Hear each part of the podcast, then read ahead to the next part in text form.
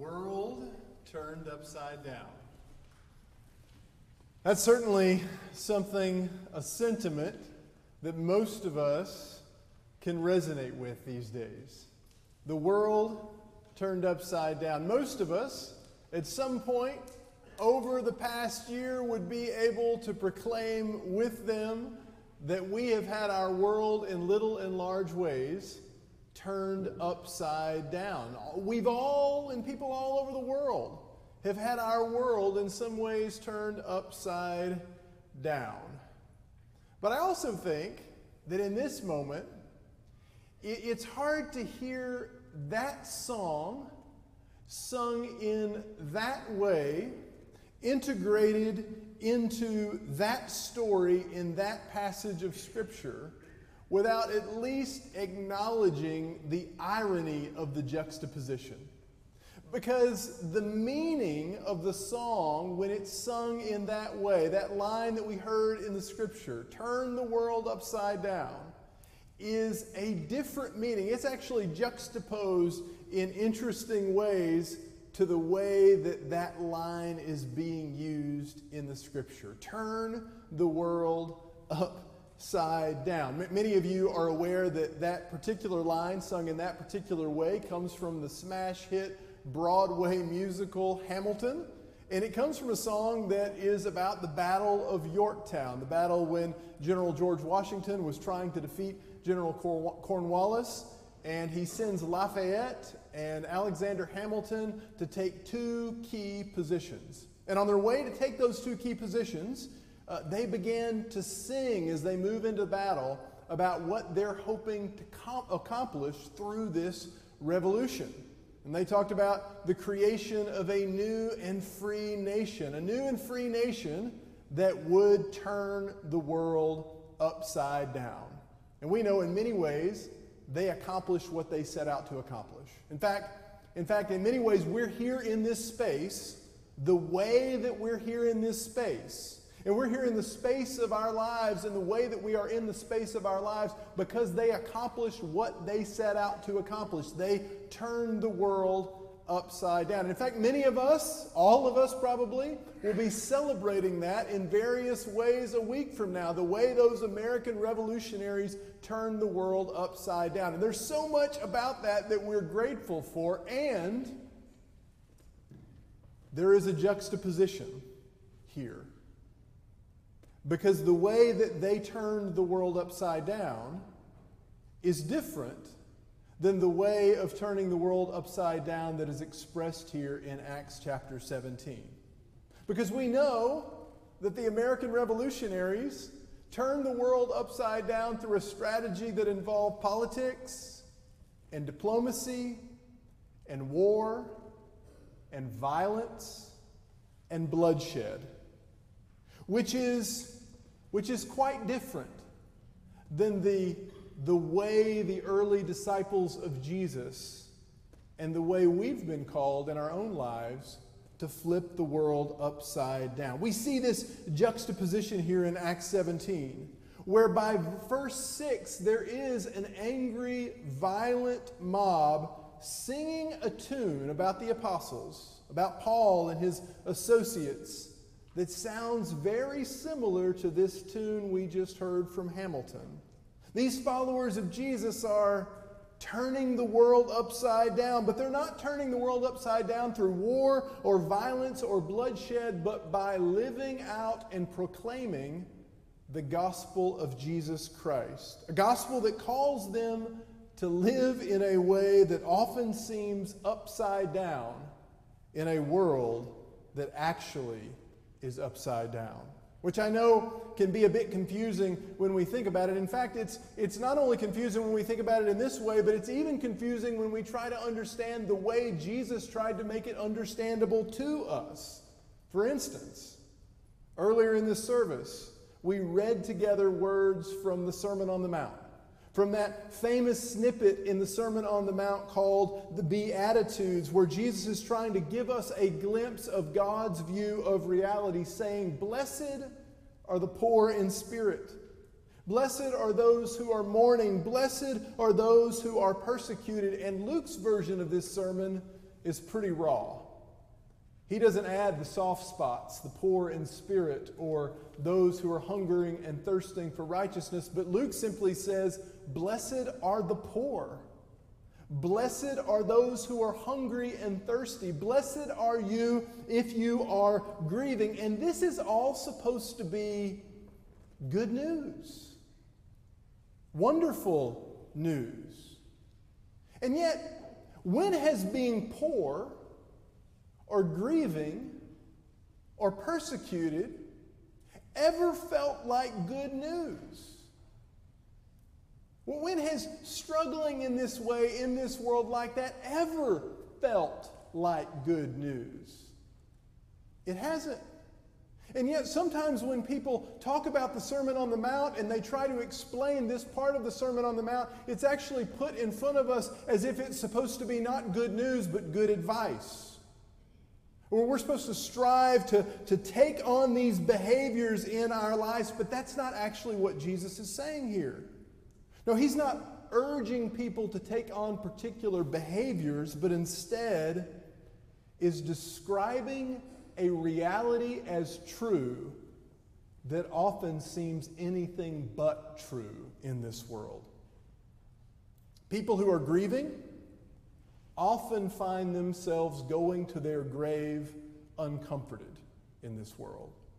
People who are longing for justice frequently find themselves with that sense of longing unquenched. The meek don't often inherit the earth. Case in point, the American Revolution. How many empires can you think of that have been launched by the meek, in fact? It doesn't happen. Not really. So the point here isn't that Jesus is describing timeless truths that we might use to win the world in our lives. But instead, what Jesus is doing is describing a different kind of world. One that is either turned right side up from God's perspective, or per- perhaps from ours, upside down. Many years ago, there was a movie some of you may have seen or may not have seen that might help us get our minds wrapped around this. It was about the breaking of the sound barrier. Maybe you've seen this movie, and the movie was about those first test pilots who actually took a plane past the speed of sound. And when this happened, nobody really, many people didn't really think this was actually possible, that it could actually happen. What most people assumed, and, and this bore itself out in, in, the, uh, in the test, was that when a plane began to approach the speed of sound, that it would either disintegrate or crash. And, and as they went te- through test after test after test, this is actually what they saw happen. When they got to about that magic, magic point of 735 miles an hour, things would begin to go kind of wacky. And the plane would either disintegrate or it would, it would crash. But, but finally, there was one test pilot who had a hunch about something that, that played itself out right. And that was this sense that what was happening when the plane began to approach the sound barrier, what was happening when the plane began to approach 735 miles an hour, was that the controls would start to operate backwards. So that pulling the stick to, to, to make the plane bring its nose up would, would actually drive the nose downward. And so, in a bold move, in a daring move, what this pilot decided to do was when his plane was approaching that magic mark of 735 miles an hour, and, and he would normally maybe pull back, he pushed the stick forward, which would normally have driven the plane into the ground, but his hunch turned out to be correct. The controls were operating in reverse. And so when he pushed the controls forward, the plane then flew up faster and freer than it ever had before. Really a cool moment that is absolutely historically inaccurate. It didn't happen this way. And we know that because for years, people would ask Chuck Yeager, the, the pilot who actually first broke the sound barrier, about the movie and if this is the way he did it. And he said, no, it actually didn't happen anything like that. However, the movie's fiction does offer us a graphic illustration of what Jesus is doing in these seemingly simple words from the Sermon on the Mount. What he's doing is he's trying to take people through a barrier to a place that they have never been before where things seem to operate backward, or better yet, upside down. And he does this by inviting people to live on this side of the barrier in a way that reflects life on the other side of the barrier, a place that we often refer to as heaven. And, and, and thinking about this, not, not, not heaven as, as a place that's somewhere out there, but, but, but a place that is sort of an interconnected reality with where we live in this world. With the idea being that heaven is the place where God's rule and God's reign are already fully realized. And from the perspective of that side of reality, from God's perspective, Jesus says, Blessed are the marginalized and the maligned and the mistreated. Jesus says, The kingdom of God belongs to those who hunger and thirst for justice and righteousness. Jesus says, The earth belongs to the humble and to the meek. Jesus says, The last will be first and the first will be last. Jesus says, The greatest of all must be the servant of all. This is what life looks like, Jesus says, where God rules and reigns is fully realized on the other side of the barrier, and Jesus is inviting those of us who have claimed him as Christ to actually let him on this side of the barrier take control of our lives and begin to operate them in a way that brings the life that is active on the other side of the barrier into this side. This is how it happens. This is how God's kingdom comes on earth as it is in heaven. This is how the world gets turned upside down, or better yet, this is how the world gets turned right side up again. And if we live this way, in the way of Jesus, it can actually get us into trouble. This is what we see happening here with the followers of Jesus in Acts chapter 17. They were living in a way that was in alignment with God and out of alignment with the world. And because of this, they were turning the world upside down, and it incited an angry, violent mob against them. This is what can happen in little and large ways. This is why Paul says we are in the world and not of it, not because we're not supposed to operate or engage the world, but because we are operating in this world from a different operating system. This is why Paul says the wisdom of God can seem like foolishness in this world because it seems to be coming from a kind of upside down logic. This is why the way of the cross even as we celebrate it, can seem so counterintuitive in this world, can, can, seem, can seem crazy. It doesn't seem to get us where we want to go, not where our ambition seems to be driving us. In fact, it, it can often bring us into places that are dangerous, and we can begin to doubt it and even want to desert it because it's not accomplishing for us what we want accomplished in our lives. This can happen especially when people really are at risk for living out the ways of Jesus and claiming Christ as Lord in this world. And this is why it can be helpful sometimes for us to be reminded of God's perspective and to get a glimpse of God's view of reality. We see through a glass darkly, Paul says. But God sees clearly, and Jesus came to give us a glimpse so that we would have this clarity as well.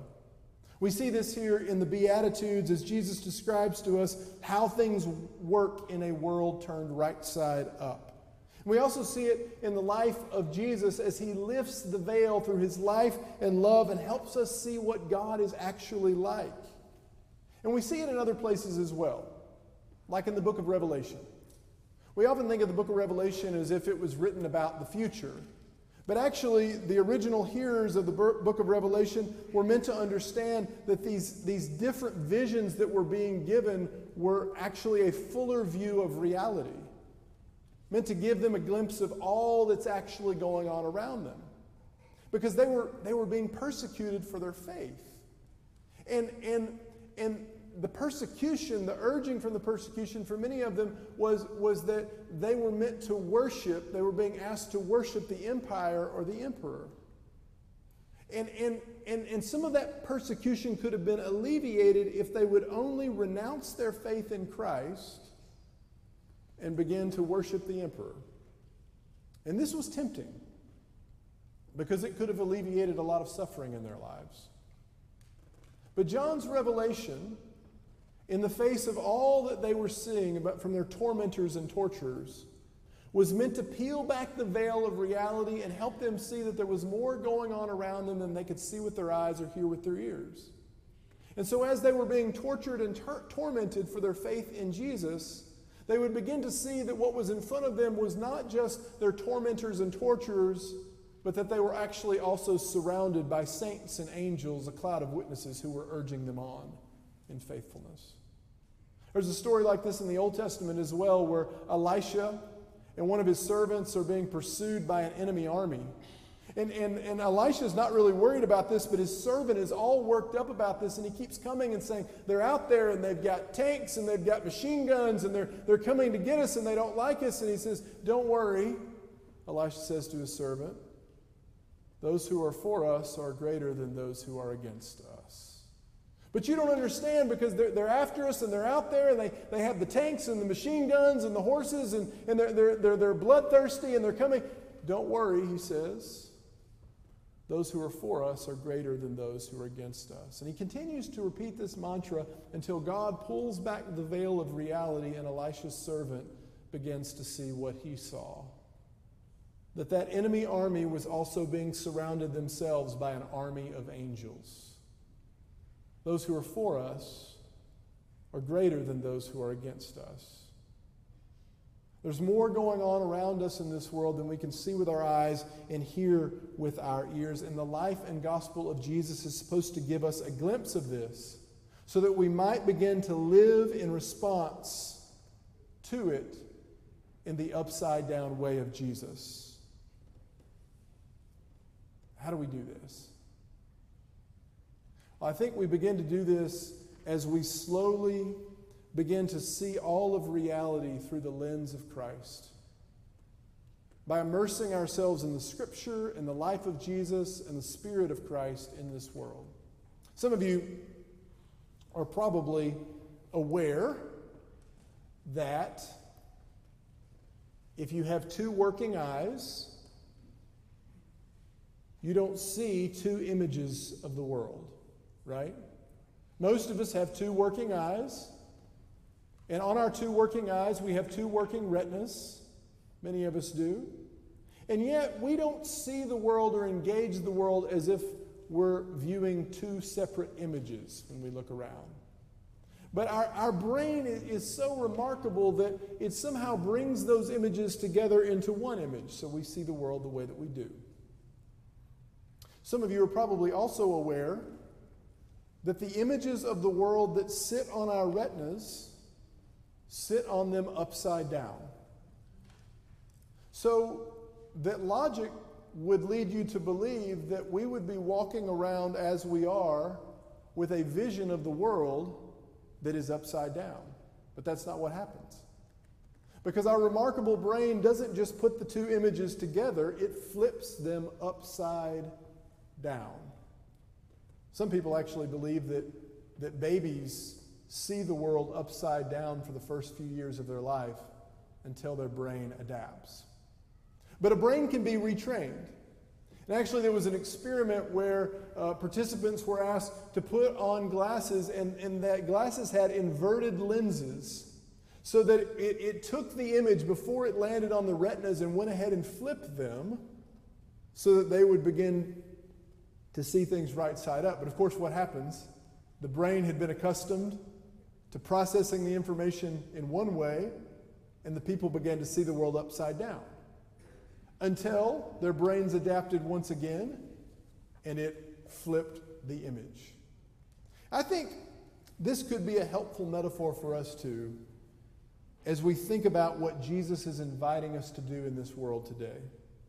Jesus has invited us to participate in God's redeeming work in the world, to be a part of flipping the world upside down. But for, for us to do that, we have to learn to see the world and all that is in it through the lens of Jesus. And I think when this happens, we not only begin to see the world as Jesus sees it, but we begin to see our place in it. We look out at the world and we see beautiful things, wonderful things, amazing things in this world that are in alignment with the ways of God and what God wants to see come true in this world. But we also look out into the world and we see things that just aren't right, just aren't the way they ought to be. And we understand as followers of Christ that we are meant to engage these things with our lives in order to be a part of flipping this world upside down for Christ's sake. So, again, how do we do this? Because we are so aware that we all have different perspectives on what that might mean. I think we do it slowly intentionally, and we have to do it always humbly. And, and, one of my favorite stories from the Old Testament, and I'll close with this, might be a good illustration for how we can do this, how we can approach the world in this way. It happened, you may remember, just before God approached Moses through the burning bush. I've told you before that one of the most interesting things I think about this story, and we often miss it when we look at it, was that the thing that really caught Moses' attention about this bush wasn't that it was burning, because there was nothing extraordinary about a bush burning in the desert.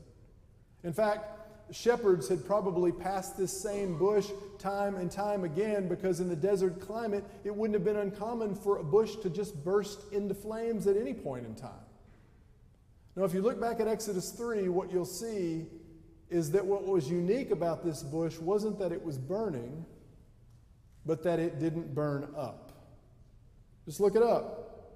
And so, what we see here is that Moses caught a glimpse of God, a strange glimpse of God that changed his life forever, flipped his world and his life upside down, and then created a chain of events that allowed God to use him to flip the world upside down because he was moving through the desert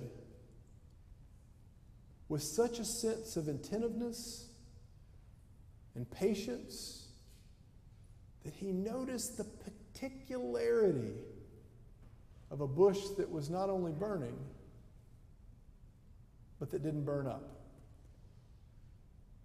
And this requires a slow and patient attention. And perhaps may reflect the fact that Moses was always living with a sense of intently looking for God's presence and God's voice in the midst of his everyday world. May you move through your week in your life like that. May you move through this week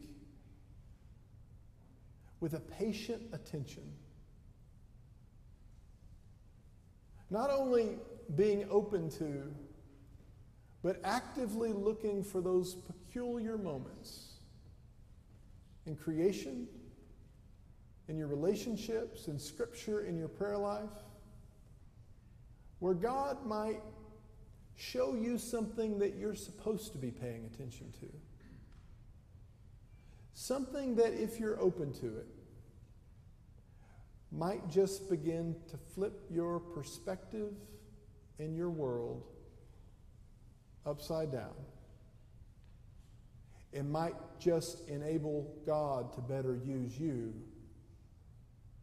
as a catalyst for also flipping this world upside down.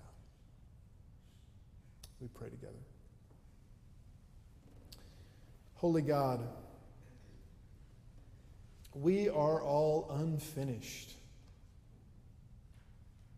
No matter how many years we've been at this in this world, no matter how many years we've been alive, no matter how many years we've been at understanding faith and our relationship with you, we are all still works in progress. And so, help us this week to actively seek you. Help us this week in our active seeking of you to be open to you and what you want to show us. Help us this week to make space for your spirit. And help us this week to be open to the little and large ways you want to flip our life and through us, our world, upside down. Amen.